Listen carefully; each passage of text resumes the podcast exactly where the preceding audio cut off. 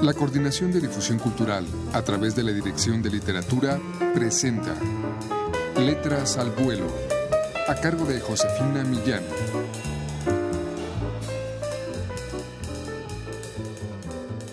Muy buenas tardes amigos.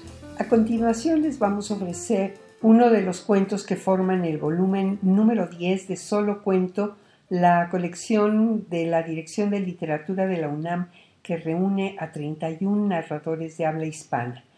De la argentina Rosalba Campa escuchen ustedes un fragmento de Encuentro.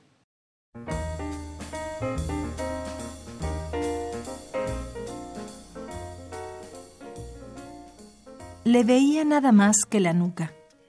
Él, en cambio, podía verme en el retrovisor, pero no me pareció que me mirara, como suelen hacer los choferes de taxi. Miraba otra cosa, algo a su lado que yo no alcanzaba a ver. Cuando esperábamos en los semáforos o el tráfico aminoraba un poco, él miraba hacia el otro asiento. Me pregunté si estaría buscando la dirección en la guía. Poco probable. La calle que le indiqué quedaba lejos, pero era una calle conocida. El diario tampoco podía ser. Lo hubiera visto si daba vuelta las hojas cuando estiraba la mano. Una revista pornográfica quizá. Eso ya me había pasado una vez, en Roma. El taxista me miraba a mí, después miraba la revista y me volvía a mirar, pero aquella vez yo hice como que no me daba cuenta. Me corrí un poco y conseguí ver parte del asiento. No había revistas ni fotos ahí. Él había entendido el motivo de mi maniobra y me estaba mirando por el espejo, pero sin ninguna expresión al menos sin ninguna expresión en los ojos, que era lo que yo podía ver en el espejo ahora. Y las manos, claro, delicadas, blancas. Él se inclinó hacia el asiento como consultándose. En el semáforo dio vuelta la cabeza y me miró. No dijo nada, pero después de mirarme a mí volvió a mirar el asiento, y yo lo tomé como una invitación. Me incliné hacia adelante y la vi. Una Pisaura mirabilis, ovillada en su caja de madera. De cuando en cuando extendía una de sus patas cubiertas de vello dorado y tanteaba con delicadeza los bordes. Unos mechones más oscuros le dibujaban una estrella en el lomo. Solo una vez, en una sección del zoológico de Berlín, había visto algo que se le podía comparar. Detrás del tabique de vidrio desplegaban su poder inútil hormigas y tarántulas que alguien había clasificado como una categoría única. Fórmica portentosa, avicularia metálica, migalomorfa hórrida. Todas gigantescas, todas americanas. Tamaño susto se habrán llevado los conquistadores, pensé entonces. Acá en Europa no hay de esas cosas.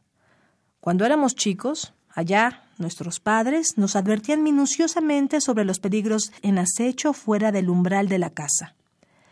Las niguas que esperan a que uno camine descalzo en la tierra para introducirse debajo de las uñas a desovar.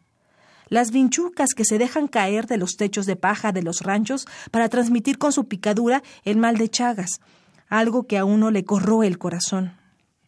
No había que caminar descalzos, no había que ir a los ranchos.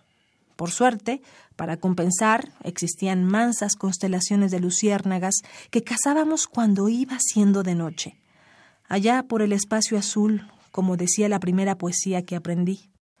No era tan fácil cazar los coyullos, que eran en cambio grandes y solitarios, y cuyas manchas luminosas, de un verde frío, no se apagaban nunca. Bichos inofensivos, hasta que una vez una luciérnaga le entró en el oído a mi hermano y dentro de la cabeza le latía. Latía con su luz sin brillo.